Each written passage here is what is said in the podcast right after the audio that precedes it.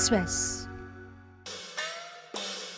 Quà Tết vốn chỉ mang tính biểu tượng, thể hiện lòng biết ơn với người khác sau một năm, thì giờ đây nó đang dần trở thành một thứ áp lực vô hình đối với nhiều người mỗi dịp Tết đến. Một tháng tôi thu nhập được 15 triệu, riêng cái phần quà Tết thôi đã mất đâu đó khoảng 20 hoặc 25 triệu rồi có một cái quy tắc ngầm ấy mình tự hiểu là à đến ngày đấy mình phải đi cho sếp ấy từng từng đấy nói chung là đến tết mình sợ lắm. Xã hội bây giờ cứ phải phú quý sinh lễ nghĩa thành ra cứ tết là lại áp lực xem để chọn cái quà gì. Quý vị đang nghe Vinexpress hôm nay. Quà đối với sếp của mình chẳng hạn quà cũng dành cho những cái một số các mối quan hệ ờ, khách hàng đối tác riêng của cá nhân các cái ờ, bậc cha chú người thân trong gia đình cũng rất là một cái áp lực và đau đầu đấy. Cứ khoảng đầu tháng chạp hàng năm, chị Lê Hải Hiền, 48 tuổi, là một nhân viên kinh doanh tại Hà Nội lại đau đầu, nghĩ đến các đầu mục quà Tết và danh sách người cần phải tặng quà. Áp lực nhất đối với cả tôi khi chuẩn bị quà Tết đó là vấn đề thu nhập của mình thôi. Cái phần thu nhập của mình, nhất là năm nay kinh tế thị trường quá quá khó khăn và mình phải chuẩn bị được những cái món quà như thế thì đối với tôi đó là một cái áp lực cực kỳ lớn mà mình, nhưng mà mình vẫn bắt buộc mình vẫn phải làm. Thực sự là cũng phải rất là cân nhắc bởi vì là cái số lượng ờ, những cái người mà mình cần phải hoặc những cái đơn vị mà mình cần phải chuẩn bị quà tặng Tết thì cũng không thay đổi, nó vẫn như mọi năm. Trong khi đó, năm nay ờ, công việc rồi kinh tế rồi là cái thu nhập của bản thân tôi nó cũng bị ảnh hưởng rất là nhiều ờ, nó thu nhập là bị giảm trong khi đó là mọi cái ờ, giá trị hàng hóa nó cũng đắt đỏ, cho nên là nay để có thể là vẫn có thể đáp ứng được cái việc là chuẩn bị quà Tết tặng cho cái mối quan hệ của mình như những năm trước, thì đối với tôi so với mức thu nhập năm nay thì quả là một cái sự cực kỳ khó khăn.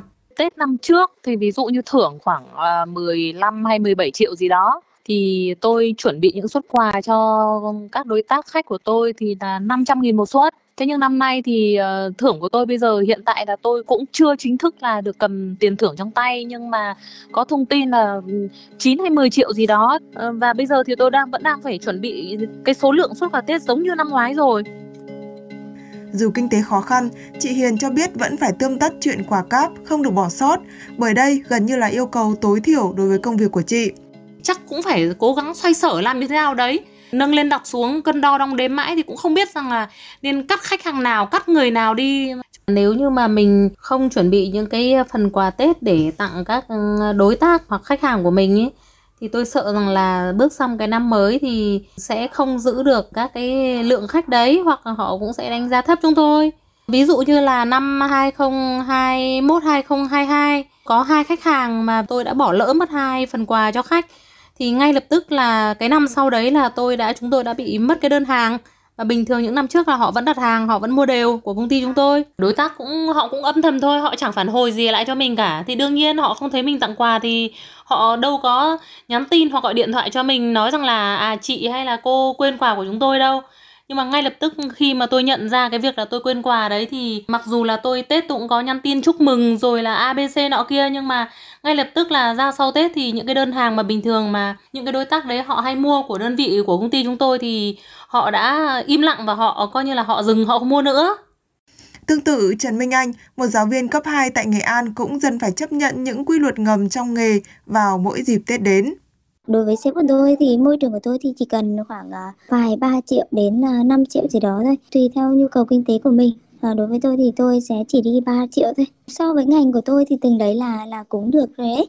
Tại vì là lương của chúng tôi rất là thấp. Hiện tại tôi chỉ có là lương chỉ có 3 triệu 700 nghìn thôi. Có thể là không có cái quy định nào về cái mức chung của mình ấy. Nhưng mà có một cái quy tắc ngầm ấy mình tự hiểu là à đến ngày đấy mình phải đi cho sếp ấy từng từng đấy ờ, hiện tại là tôi chỉ cần đi từng đấy thôi còn đối với hiệu trưởng hiệu phó thì thì họ sẽ phải đi nhiều hơn không chỉ là ở phòng giáo dục ấy họ còn phải đi ở sở này hoặc còn phải đi ở ủy ban thành phố ấy.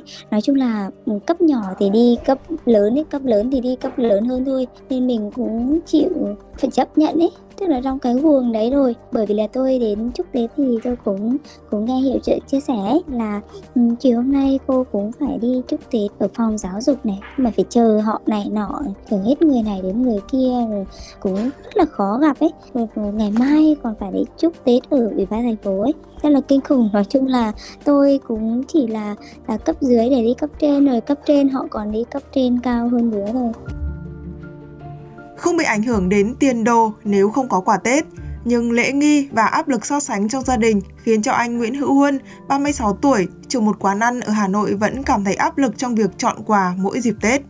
Vừa là biếu bên nội ở bên ngoại bên đằng vợ mình. Tất nhiên là nhiều khi ờ, bố mẹ mình hay là bố mẹ vợ thì cũng chẳng ờ, nghĩ ngợi gì ờ, về cái quà các người trong gia đình đâu. Nhưng mà thành ra bây giờ xã hội bây giờ cứ phải phú quý sinh lễ nghĩa thành ra cứ tết là lại áp lực xem về chọn cái quà gì. Ví dụ mình nói, ví dụ như kiểu biểu bố, mẹ, vợ mình nhá. Mỗi lần tết thì mình sẽ phải nghĩ rất nhiều là lên tết năm nay mua cái gì, thực sự luôn. Bởi vì cái quà bánh bình thường để thắp hương thì nó nó bình thường thì ai cũng mua rồi.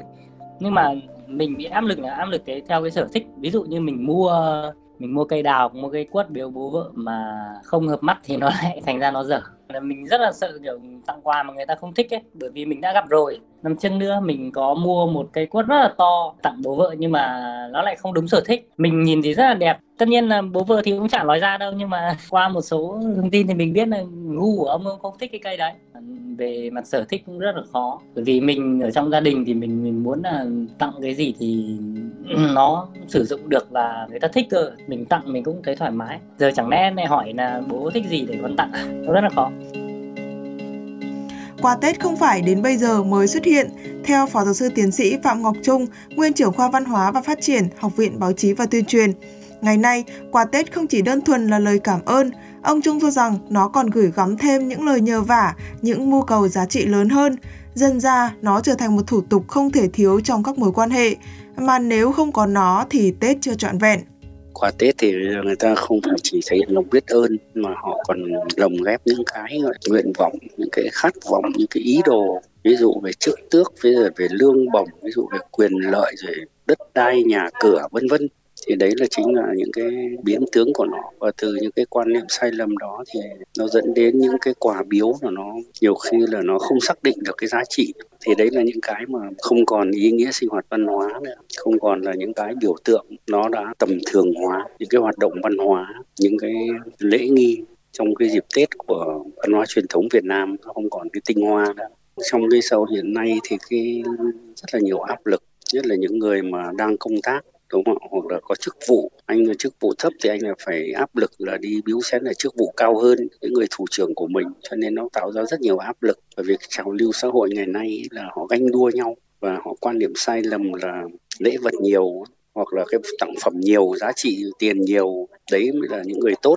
Ngay kể cả những cái người có chức quyền, người ta cũng quan niệm là nhân viên nào mà biếu họ nhiều tiền thì đấy chính là những người mà tốt với họ thế và cấp dưới thì cũng quan niệm là nếu mà mình biếu cấp trên tiền nhiều thì như thế sẽ được cấp trên quan tâm hơn và từ quan niệm sai lầm đó nó dẫn đến những cái tính cơ hội cái tính trục lợi trong cái dịp tết và nó tạo nên áp lực theo ông Trung, sự thay đổi và biến tướng này là một tất yếu trong quá trình dịch chuyển của nền kinh tế thị trường. À, nguyên nhân nó là kinh tế thị trường nguyên nhân là bây giờ xã hội nó phát triển theo thiên hướng là vật chất hóa đầu cơ trục lợi đầu cơ trong quan hệ tình cảm để mà cầu mong những cái quyền lợi vật chất khác chức tước vân vân. Đúng không ạ? Nó là cái xu thế chung của cái xã hội mà chuyển sang từ cái sao bao cấp mà chuyển sang kinh tế thị trường từ cái văn minh nông nghiệp mà chuyển sang cái văn minh công nghiệp từ nông thôn mà chuyển sang đô thị. Nó dẫn đến những cái gọi là biến đổi rất là nhanh chóng và nó nhiều khi là không tốt đến cái tâm lý của người dân và không phù hợp với hoàn cảnh của một số người, nhưng mà họ vẫn cứ phải cố theo. Không không thể nào mà họ có thể dừng lại được. Nếu như tất cả xung quanh họ đều theo một cái xu hướng là ai cũng phải đến nhà sếp chẳng hạn, ai cũng phải biếu sếp quà nhiều, chẳng hạn. Ngoài cái quà chung rồi, họ còn có quà riêng nữa. Và cái sự ganh đua quyền chức, ganh đua quyền lợi nó xuất phát từ cái chủ nghĩa cá nhân. Chị Nguyễn Thu Hương, chủ một doanh nghiệp du lịch cho biết, chọn quà như thế nào và tặng quà cho ai mỗi dịp Tết luôn là vấn đề được đặt lên hàng đầu. Thực sự là bọn mình rất áp lực mỗi một dịp cuối năm để có nghĩ ra những món quà. Cái việc nghĩ quà tặng khách thôi cũng đã là một cái vấn đề làm cho bọn mình rất là đau đầu rồi. Bởi vì bạn biết là các món quà năm nào nó cũng sẽ giống như năm nào. Bây giờ bạn ra đường tất cả các cửa hàng nó đã ngập tràn các giỏ quà vì bây giờ bạn cũng biết là nhu cầu của khách hàng không phải là ăn những cái gì nó quá truyền thống rồi mà họ hướng đến cái gì mới lạ cơ. Thế thì bọn mình sẽ chọn những cái sản phẩm như là ví dụ để biếu những cái đối tác là nam, đàn ông ấy, thì bọn mình có thể ờ, nhờ bạn bè hoặc là đối tác bên nước ngoài, các nước ờ, mà làm việc với mình ấy, họ gửi về cho mình những cái chai rượu ngoại. Nó giống như cái kiểu là hàng sách tay ấy thì nó sẽ mang tính chất độc lạ, hoặc là những cái đồ mà nó mang tính chất mới mẻ như là những cái hộp nho từ Úc mà nó nguyên cảnh này, thì bọn mình sẽ kèm vào để tặng cùng với kẹo, với bánh, với rượu cho khách để cho nó mới lạ là bọn mình sẽ ờ, order những sản phẩm mang tính chất tốt cho sức khỏe từ các nước Hàn Quốc, Nhật Bản. Chẳng hạn như là bọn mình có thể mua cao linh chi cho khách này.